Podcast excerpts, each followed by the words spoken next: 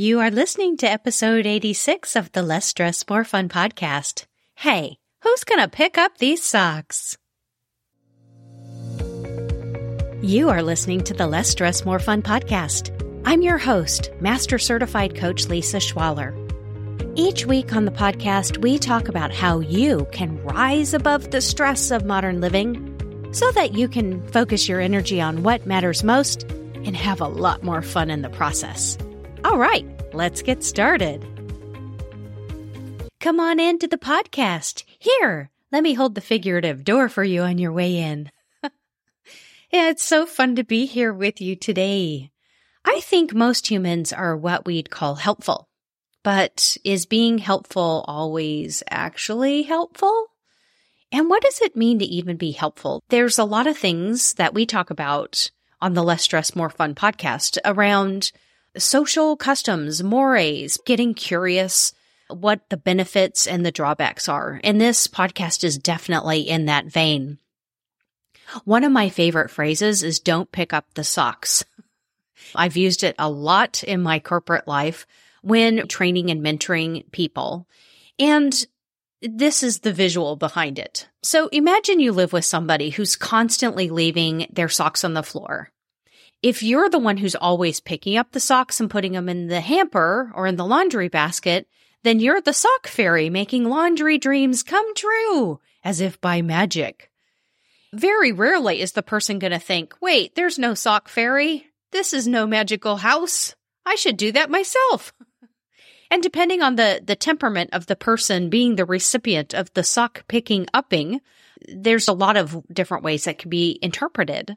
It's fun to think about when you're doing something that is actually someone else's job, why you're doing it, what the benefit is, and what the lost opportunities are. That's what we're going to talk about is why people take on extra work, how taking on extra, extra work is hiding or obs- obscuring systemic issues, the real reason that I think people take on extra work and what you can try instead. All right. Let's go. Let's talk about the pressure to do more. We are socialized to get a lot done, to be very productive, and to do more, whatever that's defined as. It's almost like in this in this world, there really is no end to the things that we could or should be doing. That's something that is, is different than previous generations. I think there's always a sense of like the work never stops or you do one thing and it's just time to do it again. You know, socks, laundry, that's a perfect example of that. There's no point in time where you're going to have an endless automatically replenishing supply of clean, folded, crisp clothes, right? And I think that it's amplified in our current world. It gets really tricky. So let's go back in time 2,000 years or even further, 20,000 years. If we were all living out in nature, like mammals, like outdoor mammals, like the coyotes here in Texas at night, I hear the coyotes um, howling and talking to each other. And I think if we were living out there with the coyotes, we would try to sleep at night and then we'd get up and start our day. We'd go about the mammal business of getting food, extending our lineage by having babies and building shelter, exploring all the things that we would do out in the nature place when we were in our old timey mammal outside lives. And we'd work while there was light even within parts of this century, you worked while there was light out and then you stopped. I like to imagine what the pace of life is like if you're living in kind of a more tribal, outdoorsy, integrated with nature rhythm compared to what most of us experience in what we call the modern world. Now, work can find me on my internet enabled device while I'm sitting at one of my kids' games.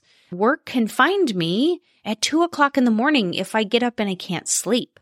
There's just a lot of extra opportunities to work and for work to find us. That's just work that doesn't account for the fact that you can have a clean house and what's baseline and then what's like super clean or having a house that's well decorated. Like, do you decorate and then just forget about it? Or are you someone who's constantly like tweaking and altering? Or if you cook dinner, is it Mondays is this and Tuesdays is that? Or do you add on the extra work of being creative? So we're in a world where the maximum value of total work possible is infinite. And we're under a lot of socialized pressure to deliver more. One reason I think people take on extra work is that it doesn't really feel extra anymore. Because how do you define a full day's work nowadays? How does your manager? How do your customers? And a lot of work is invisible. It's very easy to, for someone to look at the finished product and say, Oh, that doesn't look like it would take a lot of work. When in fact, it actually does take a lot of work and testing and trial and error. I have been in software since I was 19 years old. That's a long time. In software development, one of the things that has constantly fascinated me about that industry is that you're literally taking ideas and producing these things that actually transact actual, real human needs. It's fascinating. But a lot of times customers can look at the finished product and think, oh, that doesn't look like it'd be too hard to create, not really respecting or acknowledging or even being aware of how much work goes into the process. And I think that that happens a lot in corporate environments where people expect more to be done because they don't know how long it takes to do the work well we're socialized to be good team players, as they say. We're supposed to be helpful. Like, isn't that what it's like to be on a team? We help each other out. And sometimes that can contribute to the sock picking upping. Oh, it's undone. I guess I have to do it. And if you were socialized female, it's highly likely that you received a message that being nice is a critical virtue. Nice helpful, nurturing. Isn't that what women are supposed to be? Um, I love the comedian Maria Bamford, and she often has this character that sounds like her name is Diane, and it's 1982. And I just think about the way she portrays how nice, helpful, nurturing women are supposed to be, right? Talk about picking up the socks and doing extra work that we're not only supposed to be helpful and get the work done, but we're supposed to do the extra work of um, being nice about it along the way. and men also, hey, men, we're not going to leave you out. If you were socialized male, you have received messages to be a good provider and to, and to win economically and in other ways, which can translate into doing more. So people take on more work because of socialization. They're expecting it. Their customers, whether it's their manager or their, the actual paying customers, like people are expecting more. So we will take on extra work. And sometimes we will take on extra work to compensate for people who are unable or unwilling to do more. And this I really want to dig into. Um, I think that this is something that is not spoken about in a way that's very actionable and changeable.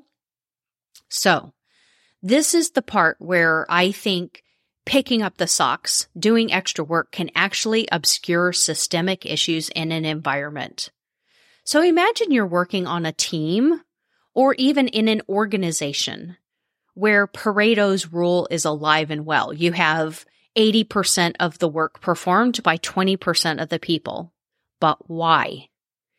And this is where for, for you as my client who's, you know, you're my podcast client or with my paying clients that I work with through my courses or one on one, we really look into what happens when you're helpful and you obscure the fact that extra work is being done. It is not small. It's not, uh, and it's, there's a difference. Let me go ahead and, and really level set here. There's a difference between my colleague has just received a, a, a project with a quick turnaround with a deadline that's coming up soon and needs help getting it done. And I have bandwidth and I'm more than willing to communicate to everyone involved that I will take on this, this project while they focus and pivot over to that other one. I'm not talking about don't pick up the socks and you never help anyone ever, never again. that is not the message of the podcast. What I am talking about is I've asked this person four times and they're not doing it, so I might as well do it myself. Things like that. And this is not just a human cost.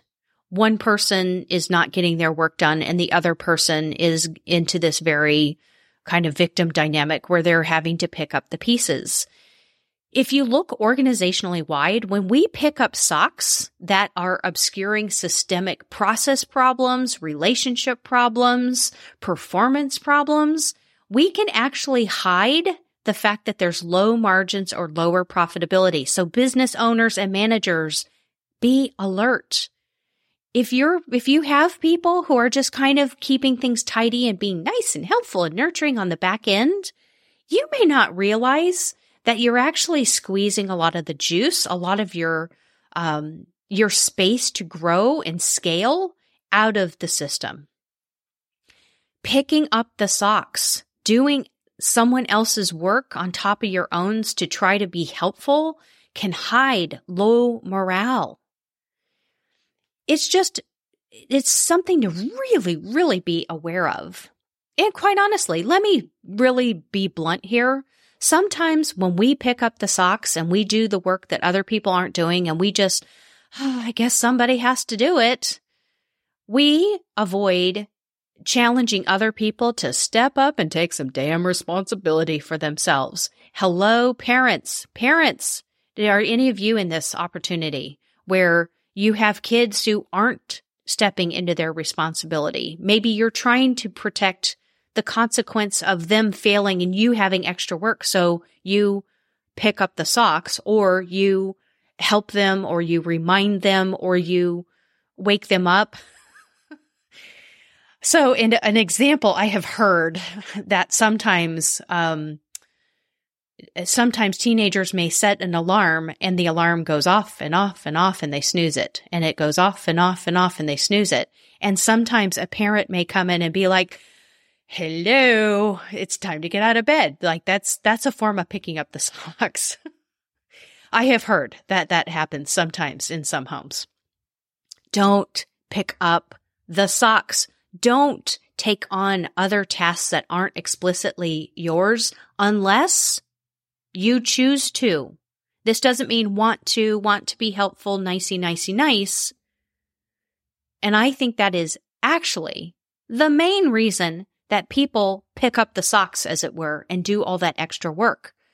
We do those things because of how we want to see ourselves and how we want other people to see us. So in your life, or you, chances are you have encountered this because it's very pervasive. In some circles, it's called like people pleasing or things like that. But imagine someone in your life, it could be you or someone you know, who's wandering around, picking up stinky, dirty socks and then playing the victim or the martyr or mommying. Have you ever seen like hover parenting happening in teams at work? It happens. It happens a lot. And this is not a gendered thing.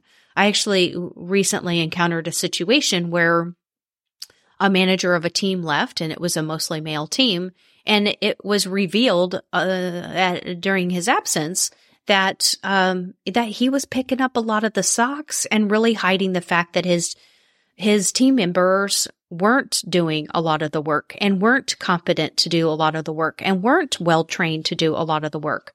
It was just faster and easier for this person to pick up the socks than to say, dang, there's a lot of stinky socks around. What are y'all going to do about it? So if it's you, or you work with someone, or you live with someone, or you know of someone who is a sock picker upper, get curious. What does the sock picker upper get out of doing all that extra work? There's a payoff. Then you get to ask yourself, do I want to do this extra work because I choose to do it unconditionally without using it as a way to feel better about myself? without using it as a way to manipulate another person, without using it as a way to hide systemic process changes that need to be raised to other people to solve. And that really is the invitation for you this week is that you always, always get to choose for yourself what you'll do or not. It may not feel great.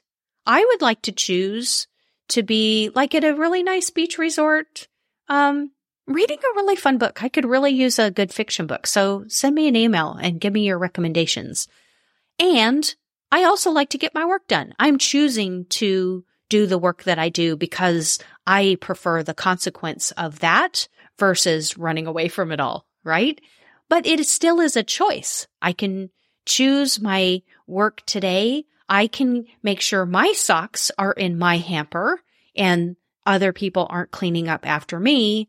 And if I'm going to choose to clean up other socks, if I'm going to choose to help other people, remind other people, um, do the tasks that they left undone, done, know for sure that this is a choice you're making. And know that in a way, I think when we pick up other people's dirty socks, we are stealing an opportunity for th- from them. First, they may not realize that they're dropping socks behind them. So you may be like, you know, tidying up behind someone and they don't even realize that they're creating extra work for someone. So instead of picking up the socks and then complaining to a friend, have a conversation and say, did you realize that when you, when you host the meeting and there isn't a recap after the meeting, um, that it just, it would be so helpful if we could get that recap, especially if that's something that's really part of that person's job function or whatever that scenario is for you. If you're cleaning up someone else's work, you're taking the opportunity for them to even know that there's a problem and to address it themselves, including developing whatever skills they need or whatever like personal responsibility they need to take. So for me, whenever um, someone follows up for me on an aging a- action item, like when I feel like they're picking up my dirty socks, oh, that breaks my heart because I want to see myself as a reliable business partner. I want to see myself as a reliable family member, and I want other people to see me that way too. Again, back to that. Why do we do what we do is because we want to see ourselves a certain way and to help engineer how other people see us. So this week, really notice that dynamic in your own personal life. See what you can observe by watching what other people do and get curious why.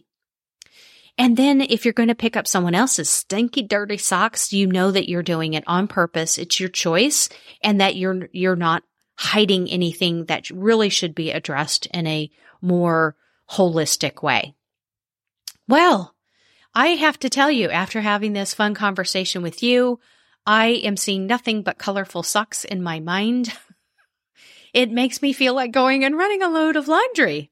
And I hope that this fun analogy has you really looking critically at the balance of helpfulness that you're choosing to offer and the expectations you have of others. Are they as high as they could be? Maybe you could hold yourself and others to higher standards.